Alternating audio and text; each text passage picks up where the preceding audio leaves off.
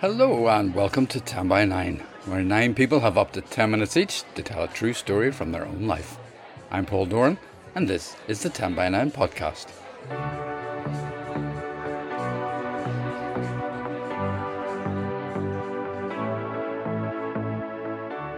I was working with the Ulster University's LGBT and BAME groups this week, an evening of stories on the theme awkward. We had a wonderful time, and there are three stories from the event on this podcast. She said, Yeah, it's just to let you know that you've been awarded a medal on the Queen's honours list. And I went into a fit of laughing. I've parked in the same place every time, and this is to avoid that trauma that some of you might encounter when you come out of a shop or an airport or something and you can't remember where your car is. Somehow, in the confusion, I managed to put the pitchfork through the medicine man's hand. It made a hissing sound. So we'll hear about a royal day out that felt kind of awkward, a shopping trip that resulted in an awkward encounter, and leaving awkwardness behind to find belonging with your tribe. Okay, off we go, and at 10 by 9 we generally encourage people to stick to telling one story, but just occasionally we get a little mini compilation. That's what Susan Morgan came up with for her awkward story. I've divided it up, so here's the first part. There was that time when I attended uh, my friend's second wedding. I'd been at her first wedding too. And the first wedding was really grand. It was in an expensive hotel. There was beautiful big white uh, dress on the bride. There was gorgeous bridesmaids and page boys, and there was long, sentimental, embarrassing speeches by gushing uncles. Um, and of course, there's nothing wrong with anything that. It's typical of a wedding, right? But sadly, that marriage broke up, and this was round two. The second wedding, well, it was almost entirely the same, right? Big grand venue, big white dress, there was bridesmaids, there was page boys, there was even the same speeches from the very same uncles. Okay. Now, it's not for me to judge, but just inside, in the privacy of my own head, I did judge, just a little bit, right? So I thought, this is odd. Um, surely the second time round you'd be a bit more low key, if for no other reason than to save a few quid or like for potential the divorce settlement. Who knows? But I said nothing. I enjoyed the time. We had a great evening, went off to bed, and the next day I jumped into my mate's car to get a lift home. And um, we were in England, so we were staying over. My children were quite young at the time, so my mum was at home looking after them. And she sent me a text message to say, How was the wedding? I typed back flippantly, same wedding, different man, followed by little laugh emoji, as you do, and perhaps you can guess the rest. Within minutes, I received a text on my phone saying, I don't think that was meant for me. Right? yes, I had somehow sent same wedding, different man, laugh emoji directly to the bride, who received it on the way to your honeymoon, her second honeymoon. Terrible. Anyway, needless to say, I don't think I'm getting an invite to the third wedding. thank you. Thanks for that starter, Susan. We'll hear a bit more from you later. But next up is Liz Doherty. Liz works on front of house at the university and is a very well loved figure. Here she is with her wonderful awkward story. So this is really awkward. right, so I nearly never got there because I went to the toilet and I got locked in. So I was, I was actually pushing when I should have been pulling the door. You know, so, um, so let me tell you a story. So growing up, I was always really awkward. I always felt really awkward. Um, I didn't want to go anywhere where there was loads of people, um, naughty parties. I was always that person that was in the kitchen in the corner because I, I just hated it. Um, I still feel awkward. So you'll probably see me standing up here shaking because um, I'm that nervous.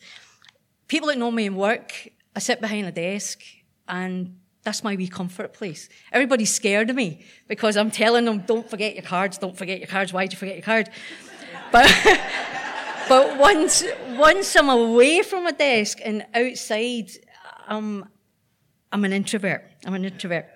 So I'm going to tell this wee story. Um, it was during COVID. I live in the middle of nowhere. Um, I'm in my little happy place. I've got all these animals. And um, one of the guys in work phones me and he says to me, There's been this really posh woman and she's been phoning you and you have to phone as soon as possible. So I'm thinking, yeah, right. The guys are playing a joke on us. They've got one of these lines to phone me and say, you know, so, so I'm humming and hawing, I'm humming and hawing. So I ended up, I phoned and, um, this woman answers and she's really posh, really posh. And I say to her, oh, um, one of the guys has told me to phone you. And, um, she said, yeah, it's just to let you know that you've been awarded a medal on the Queen's honours list. And I went into a fit of laughing. I could not move for laughing. And she's going, This is very serious, you know. and I'm sitting going, I'm, Well, you know, I think it's these guys playing a joke on me, but thank you for making me laugh. I said, Because I've been shielding for well over a year and a half. Thank you for making me laugh. And if it's serious and it's real, thank you for making me laugh because it's really, it's really, like, really cheered me up. So she says to me, well, I'll send you an email and you can see like how serious it is. And I said, well, I live in the middle of nowhere. I have no internet reception and I have no mobile reception. I will have to drive two miles up the road to get this email. And in the back of my head, I'm still thinking, no, it's these guys. They're still playing a joke on me. So I just kept laughing and laughing. So after she went off the phone, I'm going, I am going to drive two miles up the road and see if this is the real, the real deal. So I drove up the road and there was this email. And I was to go for this medal from the Queen. But being really awkward, it, the next thing in my head was, I can't do this. I can't, I can't do this. It's like, my biggest thing is, what am I going to wear? I'm not a dresser upper. So to turn up in wellies, in farming gear, you know, sort of like, so it wasn't a, a thought that, what am I going to do here? So I told my mum and dad, and my mum and dad were so chuffed I've never seen their faces so happy. And I'm thinking, now I've got to do it. I've got to go through with this. So then the fun began. What am I going to wear? So I went out with a friend. I got myself a jacket, trousers, and a blouse. I went home and I tried them on. I don't try things on in the shop because I really feel awkward. So I took them home, tried them on. And I'm going, nope this is not going to do. Because I'm just picturing these women all in their fascinators and their big flowing dresses and me walking in in my farming gear. So that was a no. So next day I mentioned it to one of the fashion tutors and she says, right, meet me at lunchtime. We're going on a shopping spree. So she took us down, went down Royal Avenue. We went in every solitary shop going and she's holding it up. She's saying, what about this? Nope. What about that? Nope. And then she pink, picks up this really pink, sparkly top. And I'm just looking at her and it's like, nope. So she to me, what sort of things do you wear? I wear wellies, jogging bottoms, everything to do just with, out with the animals. So that was it. I ended up going back again with a blouse with a coat, with a pair of trousers. I got home, tried them on. Nope. Nope, this is, I thought, I can't do this. I really just can't do this. So the day before, I thought, right, one last go. I went to the shop. I went into the shop. I walked in. I seen a jacket, trousers, and a blouse.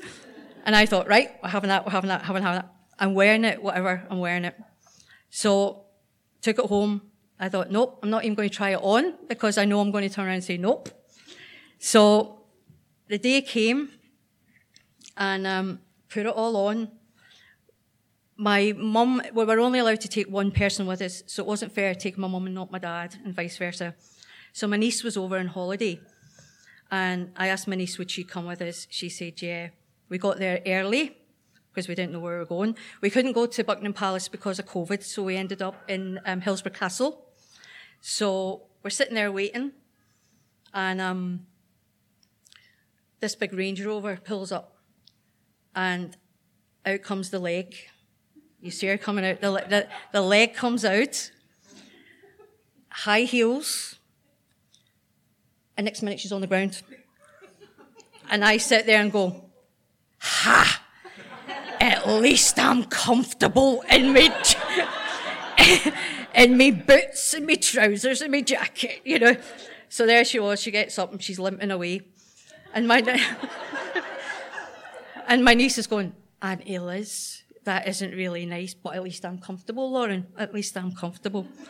So we go in, and you sit in twos, and um, there's a little leaflet, and it's telling you what everybody's getting this medal for.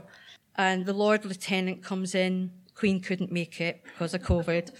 So Lord Lieutenant is, is um, standing there, and then I get shouted up. I go up. He's talking about how it is with the students not being there um, due to COVID, and then you pick up your medal, which is here. So I um, so so I pick up the medal and I go and sit down. So I had organised a boat to Scotland as my parents couldn't come. I organised my friend who's a photographer to meet us down at the River Clyde, a lovely spot in the River Clyde, to take some pictures of my parents and myself. So in the meantime, my friend had got in touch with a local newspaper to come down and do a piece on it. So when I got to Scotland and picked my parents up, took them down to, to the River Clyde, photographer turned up, the um, journalist turned up. For all the awkwardness that I felt, all about dressing up, everything, my dad, my dad in his new suit, in his new suit, telling me, you know, that how proud they were. I'm going to cry. um,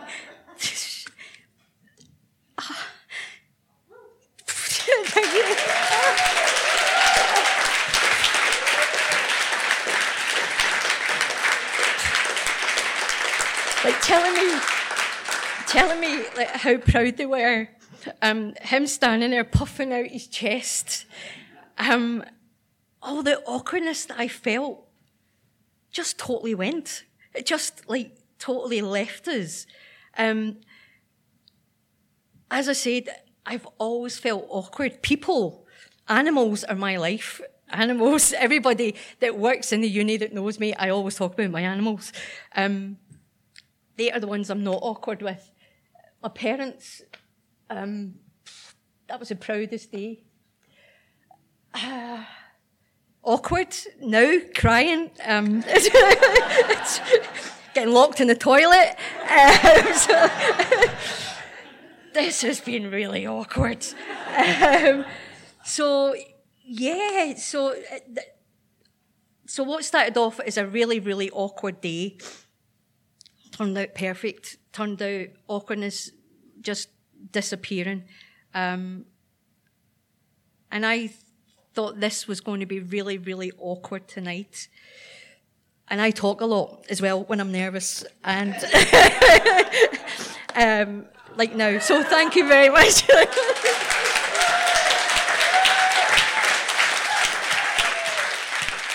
Thanks so much, Liz. That is a wonderful story, and I'll get that photo up on our social media channels.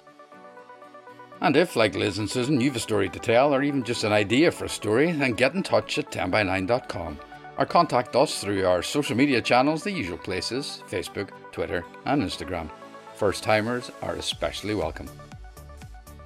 Okay, let's go back to Susan, who was the first speaker on the night and got us off to a tremendous start. Here's part two of her story. So I have one last, my favourite awkward story. that I'm going to finish with. yeah, you can't believe it can get worse than that. So, this is about the time that I found a man breaking into my car. So, the day begins like any other Saturday morning, and I'm driving to Belfast to get who knows what from the shops. I hop into the car, I switch on the radio, and I turn it on to Cool FM or something like that. And in between the tunes, there's a sponsored alert um, playing. It's a warning that there's been a spate of robberies from cars. It's um, the usual common sense stuff about don't leave your valuables in view when you're not in the car, don't leave your phones or your bags or your purse. Um, so anyway, I get the far side. I park in the basement. I always park in the same spot because um, I park in the same place every time, and this is to avoid that trauma that some of you might encounter when you come out of a shop or an airport or something and you can't remember where your car is or you've forgotten where you've parked. So I always park in the same spot. I jump out of my car, lock the doors behind me, or so I thought, and I run up the stairs into the shopping area, only to find on arrival that I haven't got my purse. So, now keeping in mind that I knew, um, that I just heard on the radio about not leaving valuables on display in your car, um, I knew my purse was in the passenger seat in full view. So immediately, I turn on my heels and I run back down the stairs to get it.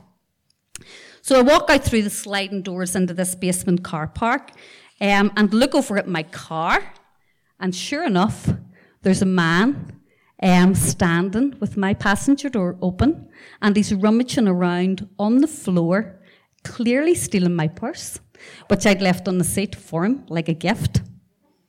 So what do I do?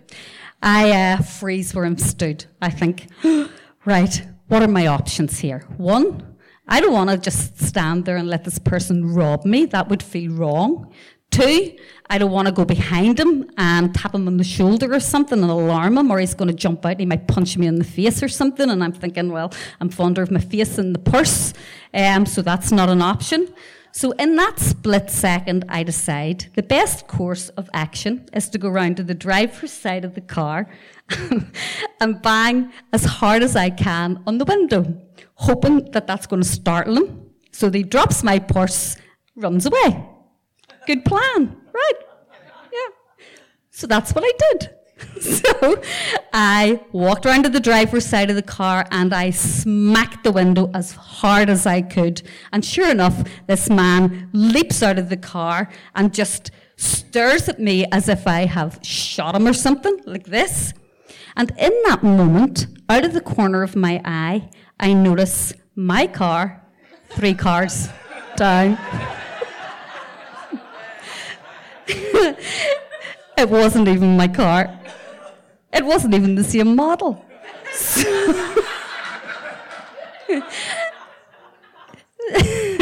this poor man had just been getting something out of his own car.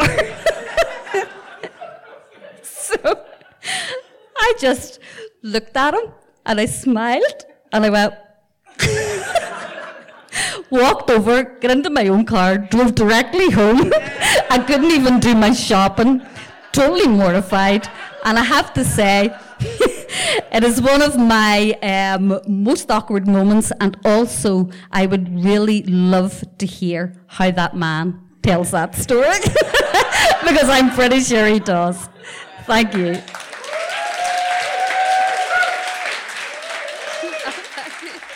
Susan, you have a real gift for getting into awkward situations. Thank goodness for it. And thank you for your story.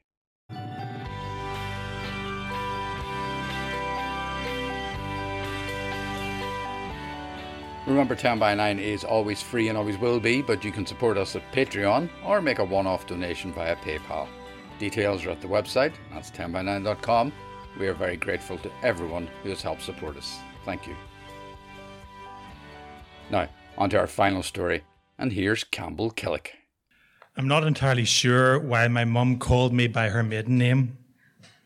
She was Joy Campbell, and my dad was Tom Killick, and so I'm Campbell Killick, the guy with two surnames. and it's caused a lot of confusion. I've grown to like my strange name, but when I was younger, I yearned for something different. I grew up watching westerns on TV. and I daydreamed of living in the Wild West, riding across the wild prairie, following herds of buffalo, and paddling on mighty rivers. Most of all, my dream involved having an Indian name. In all the movies, the good guy has an Indian name Deerslayer, a man called Horse, Little Big Man. Dances with Wolves might sound a bit precocious. I imagined a name like Tatanka the Buffalo, Tokala the Fox, or Wanbli the Eagle. Because my name is Campbell, my school friends gave me the unimaginative nickname of Soup.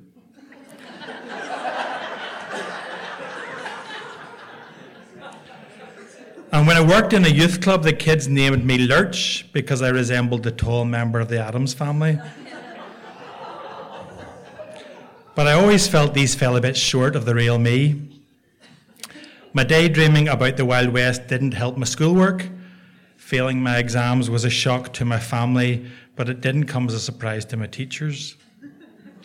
When it turned out I wouldn't be going to university, I enrolled at the local tech and started volunteering at the YMCA.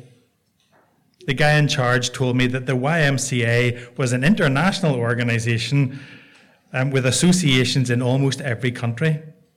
He showed me a big book that listed every YMCA in existence.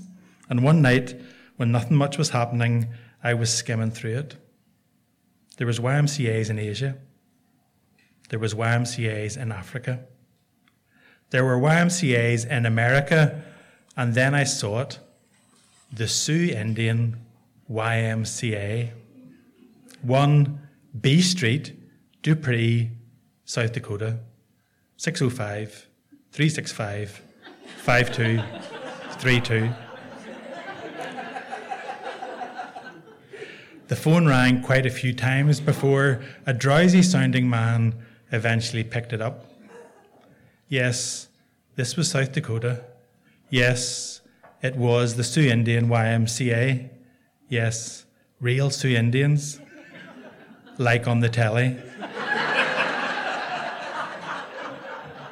Um, yes, they would consider an application for a long term volunteer. I was on my way. Hoka hey! A plane and a long Greyhound bus ride delivered me to Rapid City, nestled in the Black Hills of South Dakota. There, a now much more awake staff member collected me and drove me to the Cheyenne River Sioux Indian Reservation. And from the moment I stepped out of that car, I loved it. I loved the weather. I loved the landscape. And I loved the people who immediately welcomed me. I was particularly fond of the old ones, elderly grandfathers, but more often grandmothers, who cooked for me and cared for me and told me stories of days gone by. My job was to visit and support local YMCAs in small communities in South Dakota and further afield, places with names like Bear Creek, Iron Lightning, Thunder Butte, and Wounded Knee.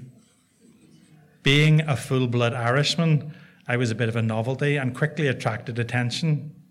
So imagine my delight when a group of kids announced they had an Indian name for me.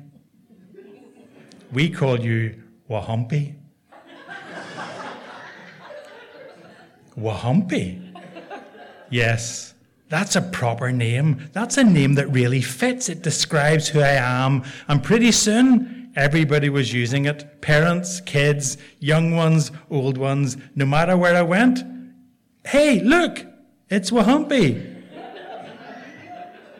Hi, Wahanpi. Over here, Wahanpi. Here comes Wahanpi.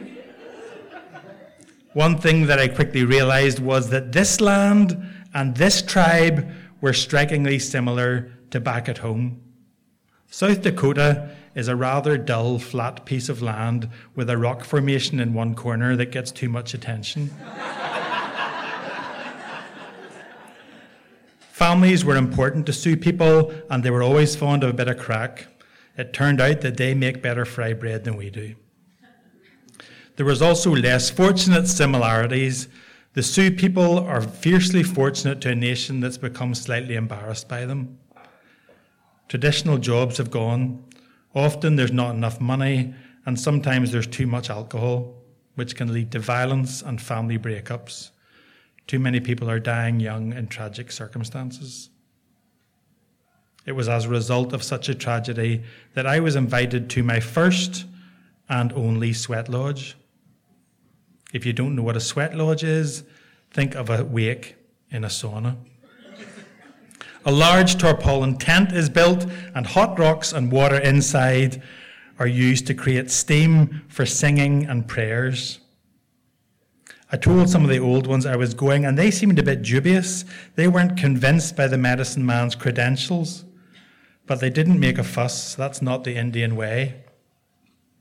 But it might explain why only three people turned up. With so few people, I was quickly promoted from observer to facilitator. so my job was to transport hot rocks from a fire to the lodge. Um, I was given a pitchfork, and the medicine, as I transported the rocks, the medicine man would reach out with a deer antler and guide the rocks to the centre of the lodge. It didn't start well. The fire was really hot. I was partially dressed, and the, and the pitchfork was missing a prong. Somehow, in the confusion, I managed to put the pitchfork through the medicine man's hand. It made a hissing sound. He's, he said it was all right.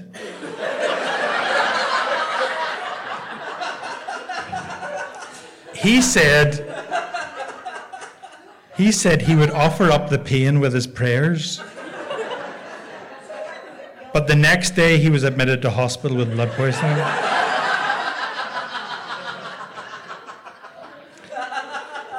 and the old one said it served him bloody well right.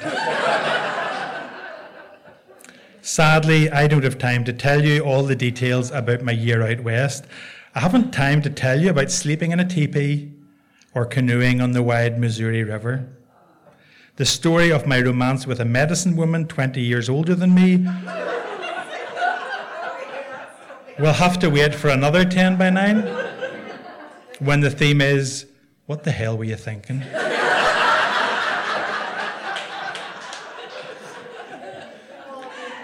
All too quickly, 12 months were over and it was time for me to head home to my own tribe. So I said goodbye to my colleagues. I said goodbye to the kids. I said goodbye to the parents. And finally, I went to say goodbye to the old ones. Well, Wahanpi, it's been fun having you here. We're going to miss you, Wahanpi. You're just like one of us, Wahanpi. There's only one thing we don't understand, Wahanpi. Why does your Indian name mean soup?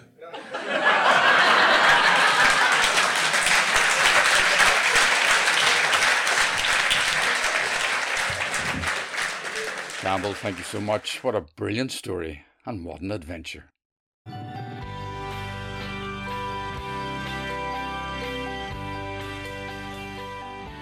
And that is pretty much it for this podcast. Check out all the 10 by 9 upcoming dates on our website which includes some special events over the summer, and keep in touch with us on Twitter, Facebook, and Instagram. Maybe think about giving the podcast a review or rating at a podcast app, it's very helpful if you can, and tell as many people as you can about 10 by 9 and the 10 by 9 podcast. Thanks to everyone who made this week's 10 by 9 happen, all the people at Ulster University's LGBT and BAME groups, especially Gail, James, and Leanne the wonderful people at the Black Box, our home venue, the incredible and generous audience, and of course, all our storytellers, but especially Susan, Liz, and Campbell Wahanpi Killick. I'm Paul Doran, and I'll be back with another podcast soon. But for now, bye bye.